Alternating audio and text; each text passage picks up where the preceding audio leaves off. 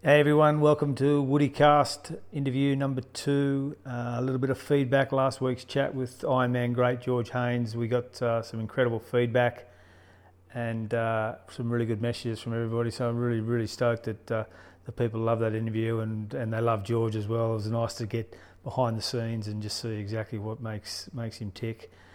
This week, um, you're going to love this guy. He is a super local. He's a He's a fierce Brit and he's, uh, he's the man behind the, the wetsuit industry in our sport. Uh, please sit back and enjoy my chat with Malcolm Ball.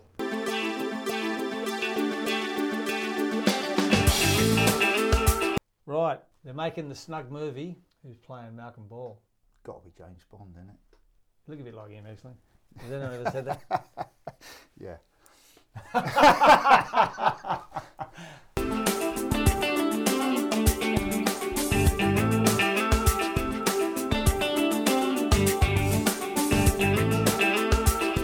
Well, look, um, I really appreciate you giving me some time today, and uh, it's if you just let's just you formally introduce yourself to the audience. Right, well, I'm Malcolm Ball. I am the founder and owner of Snug Wetsuits since uh, I started it in 1982.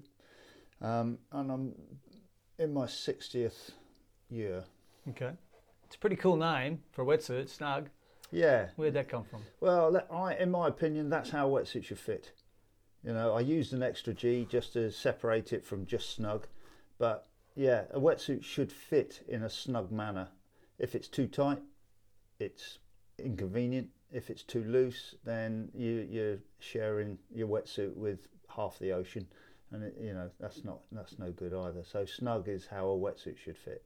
Yeah, well, we're we're coming to you from the uh, Snug factory in Newquay, and uh, it's for a, for a wetsuit factory. It's pretty pretty well placed because uh, if if people don't not familiar with the town of Newquay, uh, it's a one way system here, and if you follow the, down the hill, uh, the Snug factory is at the, the bottom of the hill, and you turn left out the front door, and you've got the world famous break of Fistral Beach, or you turn right, and you can walk down to Newquay Harbour and um, and to Town Bay, which is just absolutely fantastic place to, to have a factory position that does wetsuits.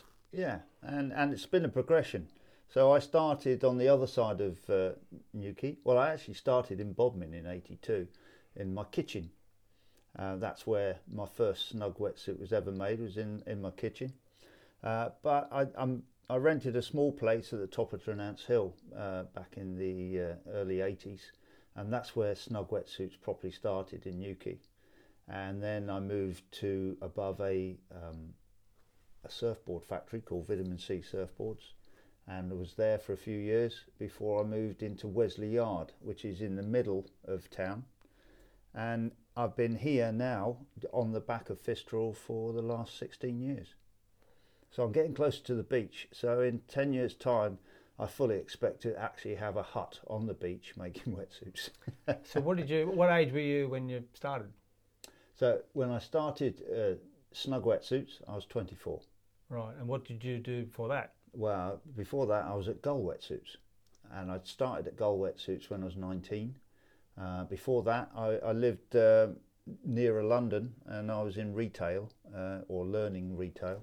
Uh, but I started surfing real young, and I ended up within a matter of months wanted to just disappear to a surfing destination, and Newquay was that destination. Um, and I, I was offered a job at Gul Wetsuits, which I took up, and uh, the rest is sort of history, really. So, 77, I moved down um, and started Snug in 82.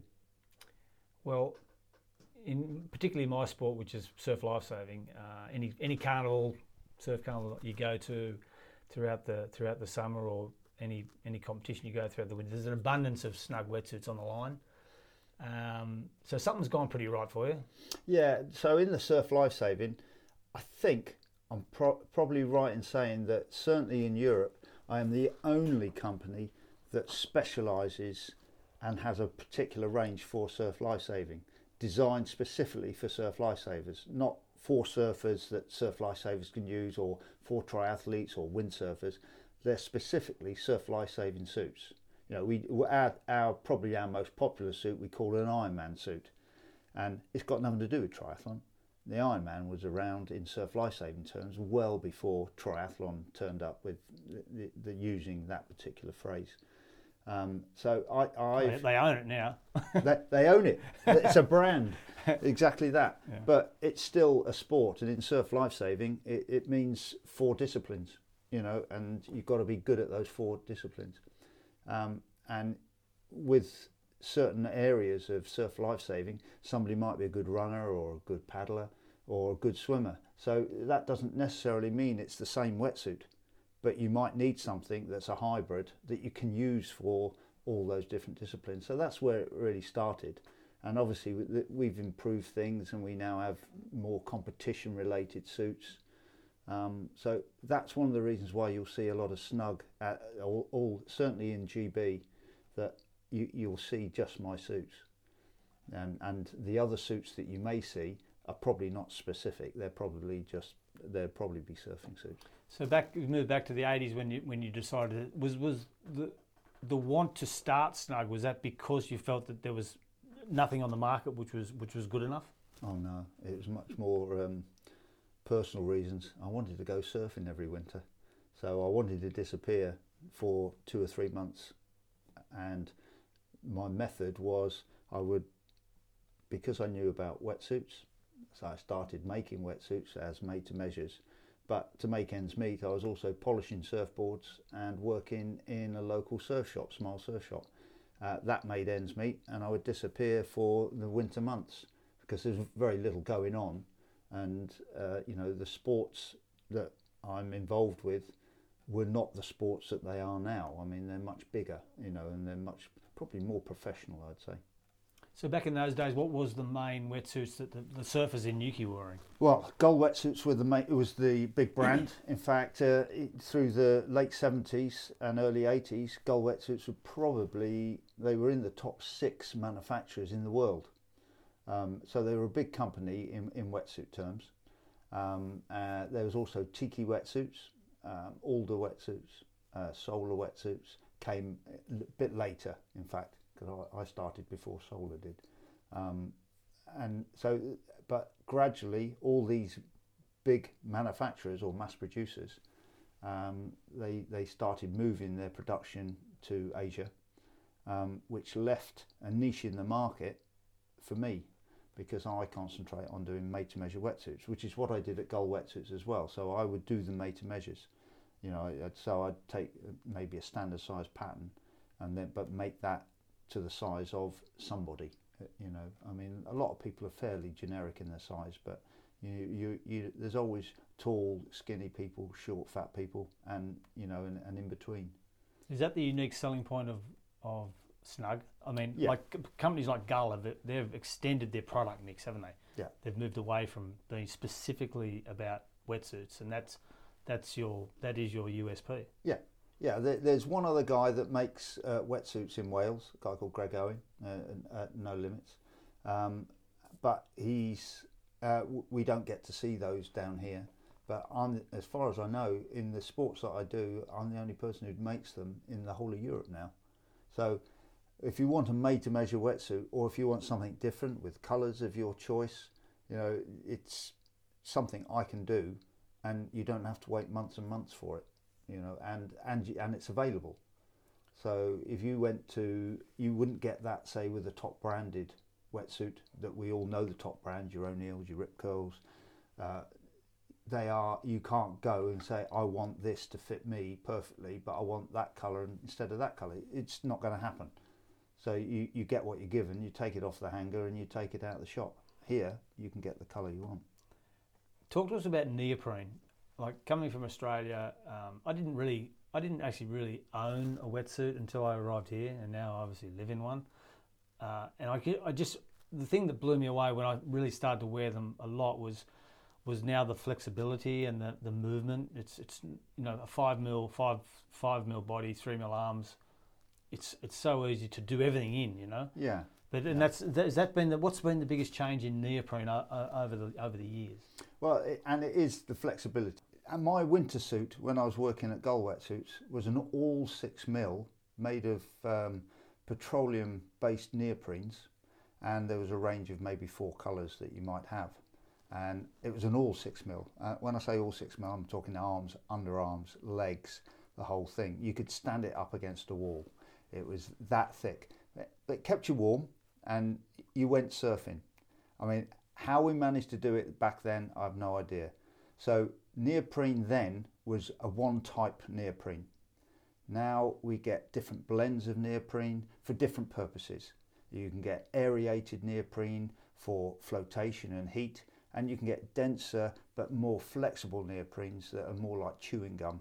And there's and there's in betweens as well. Are they, where are they sourced from? Are they when you when you guys used to use the six mil? Was are they all been still sourced from the same place? Where, where do they actually, where's neoprene made? Where's it come from? Right. Well, um, neoprene initially was made in America, and it comes out of that sort of World War II thing with divers of neoprene, and th- it's a DuPont product. So initially it came from DuPont and they made the initial uh, start of neoprene. And there's conjecture who made the first wetsuit. It's either Jack O'Neill or one of the body glove guys. And there's, there's, they've been arguing over that for years, but they're all dead now, so they can stop arguing about it. So you, you were buying from the US? No, no. So uh, from the US, we, we used to use Rubatex, which was a well-known brand at the time.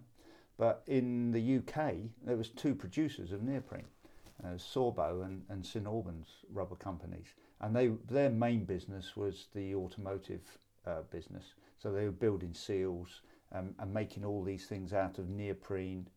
Um, there are other things that are made of neoprene that aren't wetsuits. So if you ever go to a travelator on on a uh, at an airport, the rubber that's on that travelator that's neoprene. So there are other uses for neoprene that is blended in a different way. And, and nowadays, do you, it's is it sourced from Asia? Yes. So I, I get all my neoprene from uh, Japan, a company called Yamamoto, but there are there are many um, suppliers, uh, and they're mainly all Asian based. Uh, there might be one other supplier, and, and, that's in Germany, but I don't know them. And do you buy um, in US dollars? No, I buy in, in I, I, I buy in yen actually. So because uh, I, I go to Japan, I, I just I, you know, I pay them in yen, so it's just a conversion from pounds sterling. So um, take me through the uh, the growth in like surfing back in the 80s to surfing now. Like it's it's obviously a huge increase. Yes, and and that's just volume of people. I mean, the volume of people from when I started surfing and previous to me um, has gone from you know maybe dozens of people in the water to hundreds to thousands and tens of thousands, and that's in the UK. And we're not known as a surfing nation as such, but you, you go elsewhere, you go down to France, uh, you go down through Europe, um, and even now I mean, I go to Morocco on and off, and I'll have holidays or surf trips down there and stay with some of the guys I know down there. And from the days when I would surf Anchor Point with five or six other guys, there's now a hundred guys out at Anchor Point, and there might be a hundred guys out at the next break and the next break, and it, it's the volume of people that are surfing now. It's it is a major sport worldwide. It's not just really Australia and and America and Hawaii.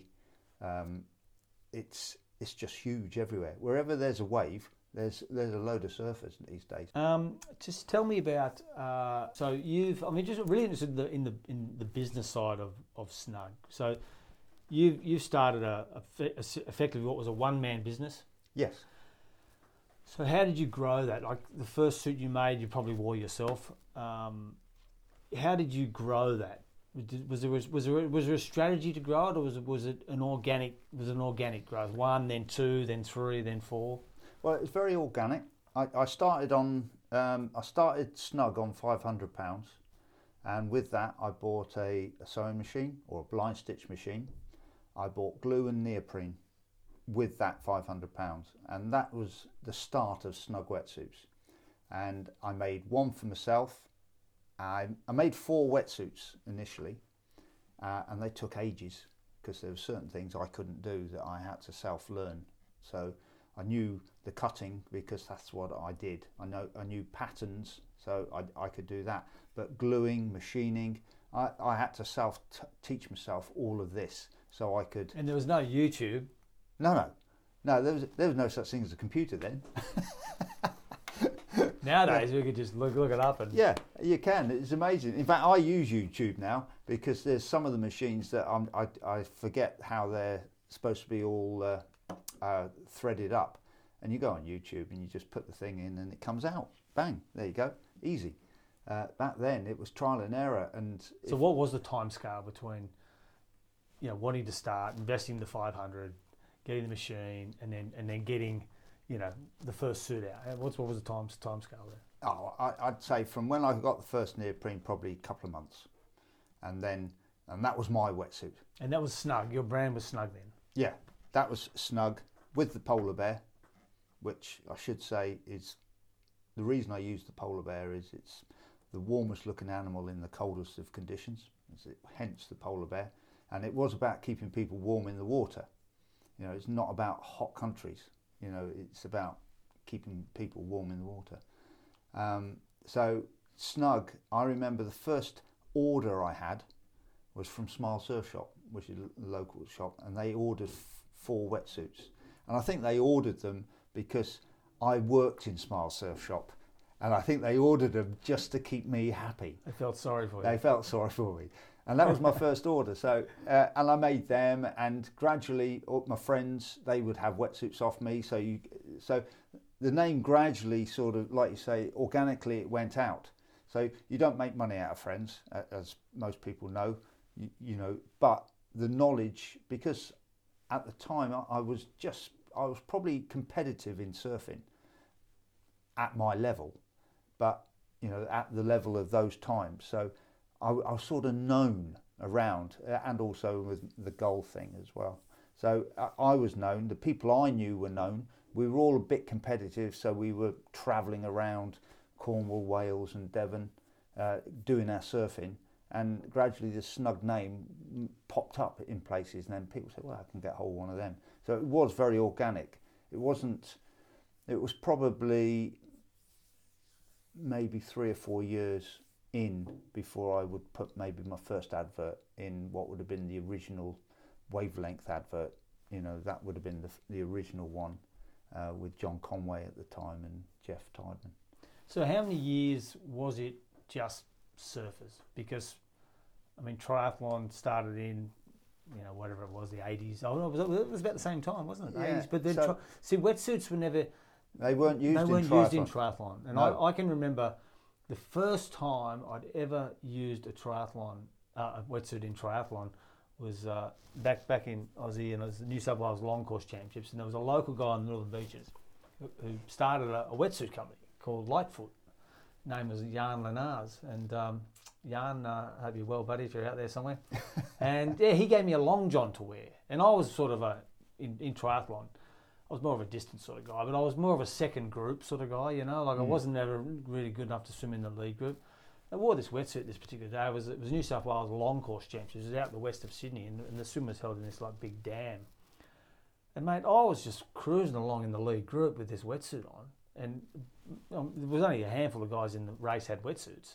I just couldn't under, I just could not believe how quick it made me swim, you know. Yeah, And there was nothing about keeping warm. It was just, you know, it, it's it was just flotation. it was a flotation thing, you know, and it's Yeah. just suddenly become massive. I mean, that's obviously the introduction of triathlon, a lot like the bike industry, has has helped guys like you, surely. Oh yes, I mean like uh, I mean when we I I did my first ever triathlon in about '87, and I the guys that I made wetsuits the year before were the world modern pentathlon champion, and also a guy that represented Britain in triathlon but Olympic distance, and uh, they came and they said, ah right, can you make us a swim wetsuit? So there wasn't anything around really. There was a there was a company from America called Quintana Roo, Yep. and they were probably they were the big shake at the time. Yeah, they they had most of the most of the good American guys were in Quintana Roo. Exactly, yeah, and and they were using Rubatex neoprene, so American neoprene, and I started making, a, well, I made wetsuits for these two guys, they said to me, "These are the best wetsuits we've ever seen." So my knowledge of making wetsuits through surfing and knowing that surfing is about flexibility as well. So they they thought they were brilliant. So the, they happened to know the guy that was the editor and owner of the only triathlon magazine at the time, which was 220, and it was in black and white, and it was like a very old-fashioned style magazine. And this guy, John Lilly, he phoned me up and he said, "Will you do me an advert for a wetsuit?" So the, the barter system, and I went, "Really?" I, I said, I, I, don't, I only like money for wetsuits, really. I don't want to do a barter thing. Anyway, he ground me down. I said, yeah, all right. I said, but if I don't sell anything off this advert, I said, I said, you'll have to pay me at, at least the cost of the wetsuit. So anyway, the, the advert went in. Within a month, I'd sold 250 triathlon suits off that one advert. So how did you know it was from that advert? Because nobody else would have known about it except from that advert. It wasn't like, oh, you could go online. There was no such thing as going online. You know, the magazine came out, and every triathlete of the time, and there probably was only 10,000 triathletes maybe in the country back then. There's probably hundreds of thousands now. But then most of them would have either seen it or bought, subscribed to that mag. And they saw the fact that they could get a made to measure wetsuit made in Britain and we sold 250 wetsuits off that first advert. And that's, that's probably the only advert I've ever done where I can actually go, that was brilliant. You know, like a lot of adverts, you never know what they're doing for you, but that particular advert, it was bang on. Do you remember what year that was? That was 1988. So you've been up for six years at that stage? Yes. Yeah. Yeah. But I, I had actually made some swimsuits prior to that, but not for triathletes, but for surf lifesavers, because they, wanted to extend their season. Because back then, you know, like you, you know, you wore a pair of speedos in the water, or if you're a you'd wear, a, you know, you'd wear a, a costume. You, you wouldn't be allowed to wear wetsuits. Back then, 13 degrees, bang, no wetsuits allowed. Uh, and, and that's what surf lifesaving was about. And uh, so I'd already made a few wetsuits for guys that maybe they were guarding um, and they said, right, I want to keep the swimming going, but I can't swim in, in our waters um, it, it, deeper into the season or earlier into the season. So I'd made a few wetsuits for swimmers and they weren't just sort of, uh, they were sort of based really on a surfing suit, but all smooth skin. Mm. So they were that type of thing. And so I, I already had a bit of knowledge on the swimming side. Uh, but what helps me is the fact that I've been a triathlete since, uh, you know, I did my first triathlon in 87. So uh, I, I had knowledge from my own purpose. And, and as a, as a novice triathlete, you sort of want more from your wetsuit or you know what you want from a wetsuit. Yeah. So were you able to, when you, when you had an order for 250, was that, was that difficult to, to, oh yeah, to supply? Oh yeah because you went from from what to 250? Yeah, nothing. Well, nothing, yeah. Well, I mean, we were still making surfing suits. And it was so just you though, still? No, no, oh. no. So then, uh, by then, I I probably had I one two I had two guys or girls uh, gluing wetsuits, and two machinists. By the end of that year, I had increased my workforce by fifty percent, which took us up to ten. But that, that so we, we had to do that because it, it, suddenly became very busy. And the following year, triathlon suits uh, started to represent a high percentage of what I was doing. So 250 in, in approximately in, in 1988. It, what, was, yeah. what was the growth from that point? Well, I, I probably quadrupled that in, in the second year. Um, and since then, um, I probably, we still make a thousand triathlon suits a year out of we make maybe three to 4,000 suits a year, depending on the type, how big they are, small, you know, and, and the style of the suit. Some are quicker, some are slower. Um, so it, it represents between about 25 to 30% of our overall turnover. So it, it's a good thing to get into. When I come in here and I, I talk to you, and um, you like you, you're super easy to talk to, but I get, I get a sense that you are you're you're quite passionate about this, Yeah. about snug and about, and I know that you you absolutely care about. You know, if I come in and say, "Oh, you know, Malcolm, what do you want to get a suit to do?" Ironman, you know, in surf carnivals, you, you absolutely care, you know, and I think that's, I think that's an important part of your business. Yeah, I, and, and I do. And, you know, I'll tell people, and sometimes I think, oh, are they taking me seriously? Because I'll say to them, I, you need to be happy with the wetsuit that you're buying off me. Because I said, I don't want people out there that aren't happy with the wetsuit because that happens. And, and, it, and it happens to snug wearers. You know, I'll get people coming in and people that maybe have had suits and they said, this isn't good enough. And I'm devastated. And I, but I have to deal with it and I have to put it right and it's I still think it's how you put something. You know, when things are going well, you don't really know much about what goes on, but when things are going bad, it's how you deal with the bad, and and, and that's how we deal with it. You know, and and you know, occasionally, I mean, I've probably sold, well, maybe hundreds of thousands of wetsuits over the years, but I've only ever refunded five, because everybody else. I mean, I, I wouldn't like to say everyone else has been super happy with the suits, but in the main, they must have been pretty happy with the suits. You know, like I, I still have people coming in and saying, "Oh, I bought this wetsuit, and it's been brilliant." Five, six years later, and and I, but I, oh, I went and bought someone else's wetsuit, and uh, but when it started getting cold, I had to go back to my old snug because it was warmer, and you know that sort of thing puts a smile on my face. That's great. So what after thirty or forty years in the game, what does fire you up? What gets you excited? design still.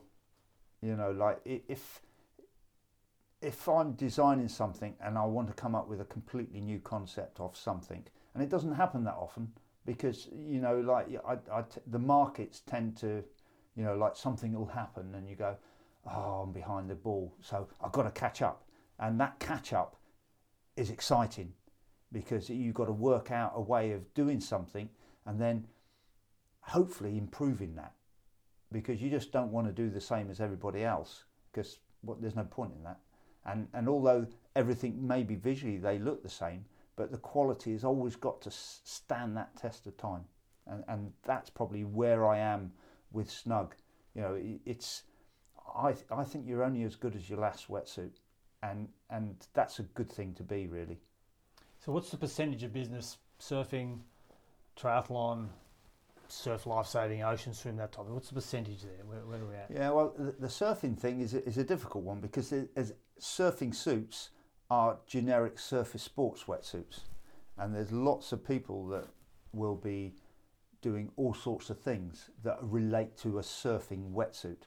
So the surfing wetsuits mm, probably represent well in excess of 50% of our business. Oh, still? Yeah, yeah. And but we thrown into that, we also make wetsuits for films. So we make flesh-coloured wetsuits for very well-known actors. You know, we've done quite a few, and that again is a surface sport wetsuit, but it is skin-coloured. Uh, so you know, we'll do that type of thing. Um, and then surf life saving is again sort of related to surfing because it, it is a generic. It, it's yeah, it has to be tough like a surfing suit, but it has to be flexible like a triathlon suit, and surf lifesaving now represents quite a high level of, of my business. You know, I, I, look after the clubs um, in as much as I, I, give them a percentage, you know, if they're affiliated to a club, um, certainly in the Cornish, Welsh and, and Devon area, and some of the Dorset clubs, quite a few Dorset clubs uh, are cropping up now as well.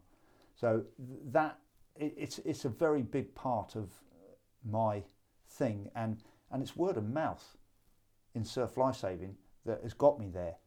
You know, there isn't a magazine out there, Surf Lifesaving News, is there? As far as I know. No. Apparently, so, there's a really nice, real good blog uh, podcast that just started. Really? Yeah. No, yeah. Who does that? Anybody we know? anyway, um, where do what like from from your uh, position as a, as obviously a business owner of a, of a wetsuit company? Can is it easy? How where do you sit with uh, with sponsorship of athletes as opposed? What, what's what's the best way that you can uh, increase turnover? Is it is it advertising or is it sponsorship? And what's your thoughts on sponsorship? Right. Well, my looking at it from a snug point of view, is different to say a big brand point of view. So a big brand point of view is looking for results. You know, they want their people to be the top people in their sport, and they will pay handsomely for that. Um, from a snug point of view, I can't, I, I don't have the um, the resources to put a lot of money into sponsorship.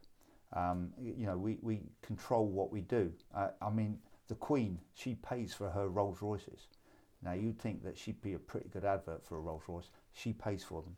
And, and I sort of have that feeling about things, but we do look after guys, you know, surfing, surf life saving, and triathletes. But uh, when it comes to expense money, that, that's where it loses out. So it's, it's mainly a product sponsorship. Yeah, product sponsorship. Now, if I was someone looking for sponsorship, whichever sport that would be, and they're looking to have a wetsuit, I'd be saying to them, well, what can you give me? Because there, there's results are one thing, but are people likely to buy a product because that person is wearing it or using it?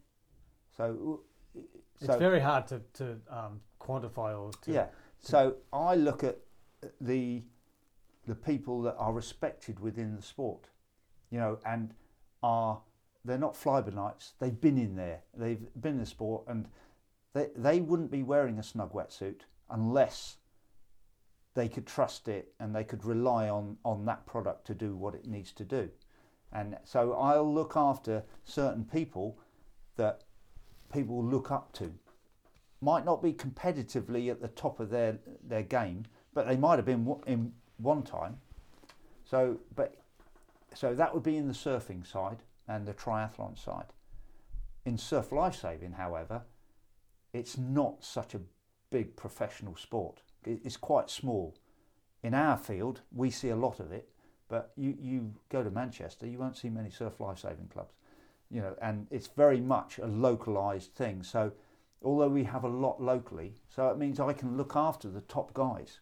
You know, Misha Wardman, uh, George and Charlie Haynes. The, these guys come to us. Previous to that, it was Nick Thorne. You know, there was Glyn Eldridge. There's, uh, you know, there, there's a whole bunch of guys. Matt Thomas, my, he was a legend. He, he was on the first Ocean series. You know. I think it's official. Misha Wardman has more wetsuits than you've got. Yeah, no, that's quite possible. In fact, I, I need to borrow a couple back. Yeah. Who's your fa- Who is the favourite sponsored athlete you've ever had? What apart from Misha? Yeah. Apart from Misha. um, Mark Jenkins, I think. He, was, he went to the Olympics as a triathlete, and he was a gentleman, you know. And he's he's always come back to me. He's always been a friend, and you know he's moved on into different level. You know, his wife became world champion, and and it, it was just. But he's still you know, he's one of those guys. He was he was he was unnaturally good looking. You know, it, it was just so it, it was very good while we had him on on board with the wetsuits. He bought a board from me as well. Did he? Yes, he did. Right, and I believe he's doing surf lifesaving again because he's he's one of the Welsh legends, isn't he? He is absolutely. He's a member of uh, Pennymont. Yeah. Uh, so where do you where where do you see the brand heading? You know, one year from now, do you do you plan ahead like that? Five years from now? No, um, my my I probably have a worry uh, currently because of my age. Um, I I don't have currently anything any trainees coming up through that I can see that are going to bring on the Snug brand. Um, I don't see the growth there um, within the confines of what I have as far as a factory. We're probably at our limit, which isn't a bad thing. And, you know, we're all learning a, a, wedge, and you know we get on with our lives. Um, so snug, if it was going to get, say, bigger, then it would probably need maybe some investment, um, and that would have to come in from somebody who had an idea that actually we can we can use this, but we need to sell peripheral gear. You know, whether it's a clothing range that doesn't involve the factory, but you could use this as the spearhead That, maybe that would that would work. It's definitely a, it's definitely a scaling up problem that most of like I mean a lot of the surfboard guys in, in Aussie, you know, your Yeah. Dolphins, New Crackers, and those guys got to the point where the the customer to customer Yeah. production of boards became just it just was, was not feasible. Yeah. So therefore, production goes offshore, and in order to deal with the demand of the, and of it the became machine a- absolutely. So you Yeah. do lose that that customized. It, it must be it must be a dilemma. Yeah, and, and that's very similar to my. Uh, in fact, I've likened snug wetsuits to a surfboard factory. A lot of the other uh, wetsuit companies uh, can't be likened to it, but because I do custom build wetsuits, um, and they and I'll still deal with each individual customer. You know, I still phone them up, and they go, uh, you know, and, and people are surprised sometimes. And I phone them up, and I need to make sure that the colours are right, blah blah blah. And if I've got any questions on the measurements, and it, and that is the dilemma is once that personal side goes does the name go or, or does someone take it in a different direction irrespective of what's happened before And so then it becomes like every other brand. yeah exactly yeah If a, a young guy or girl uh, wanted to approach you for sponsorship, what advice would you give them? Right. Well, I'd ask them to put some legwork in. So I'd be looking for a CV and aspirations. So, and where they're coming from, and how good are they at what is now something which is foreign to me, the social media side, because I see now that the youngsters are, are very good, but some of them are very good at it in a professional way.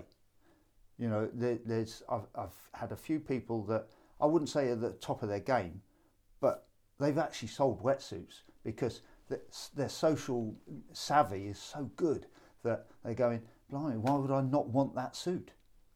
It, it- amazing. And, and so you sell wetsuits through that type of thing. And so that social media side is quite new to me.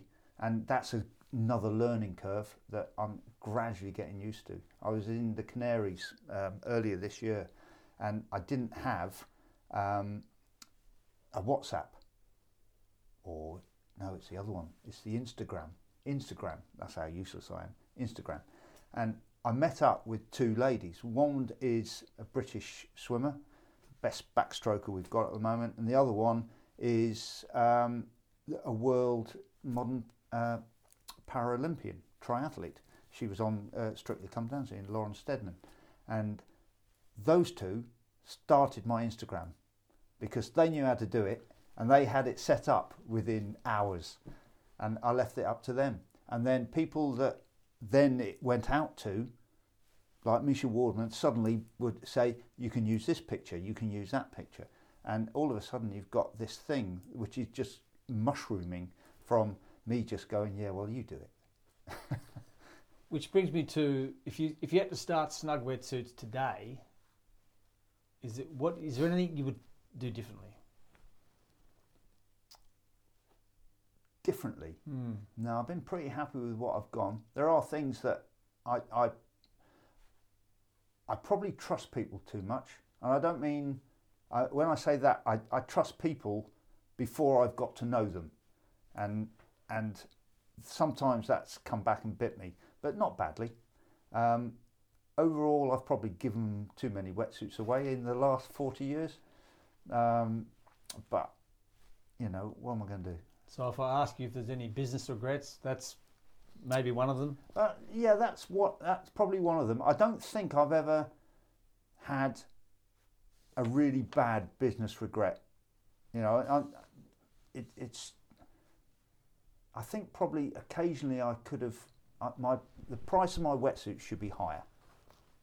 For what people get from that. I mean, if you went to Savile Row and they you asked for, I want the best fabric and I want the best machinist to put this together, you would pay thousands for that because of that. Now, in wetsuit terms, and people are so used to mass production, I can't, I couldn't suddenly sell what I'm selling at the moment for twice that. But that would make sense because I'm using the best fabrics, I've got the best machinists, I've got a wealth of uh, experience in this factory. There's over 200 years of experience in this factory, you know, compared with others. Now, two of the girls I used to work with when I was at Gul. That's mad. And they work for me now. Incredible. Okay, what are time we got here? Forty minutes. Um, so I want to find a little bit about about you aside from from Snug. Um, so just uh, what, what's your favourite food? If you had to go to a restaurant restaurant of your choice, what would be what dish are you asking for? Oh, that's difficult. I love food, all sorts of food. So a really good pepperoni pizza is always. Uh, I- I'm always good with that with Yeah. a pint.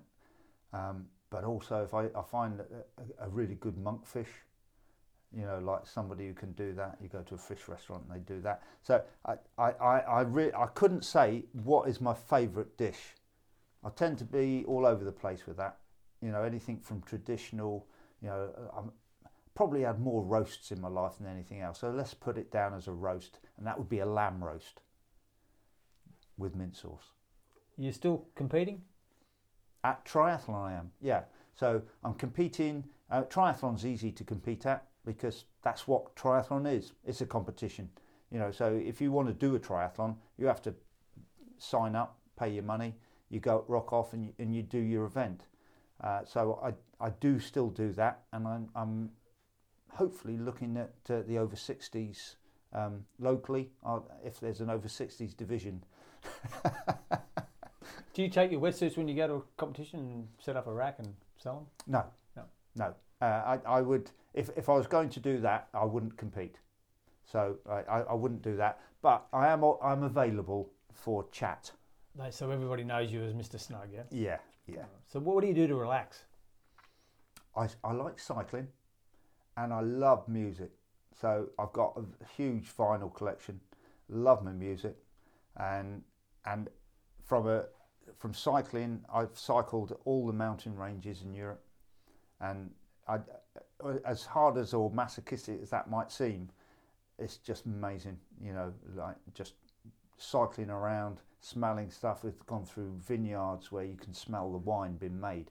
You know, so that was great. Um, going down to Morocco surfing, that is so relaxing. You know, you, you surf all day and you, you eat and drink all night. Well, if, if you're in a town that has allows you to drink. That's the beauty about living here because Europe is so close and it's, you know, to me that's Every, a everywhere's four hours away. You know, Canaries are four hours away.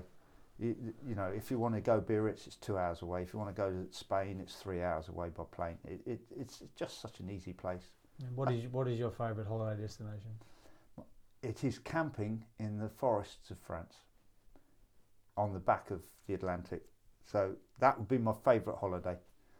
Cracking surf, beach breaks, the food is good, and it's- it's in the summer. The, the weather's lovely, and I and I like sleeping out. So it, it's that that would be my favourite holiday. Yeah. there Uh, is a lot of French people there though, isn't there? Yeah, yeah, it's a bit irritating, but hey.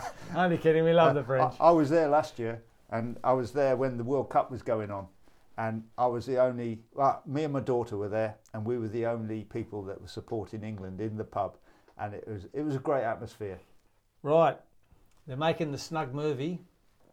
Who's playing Malcolm Ball? Got to be James Bond, isn't it? Look a bit like him, actually.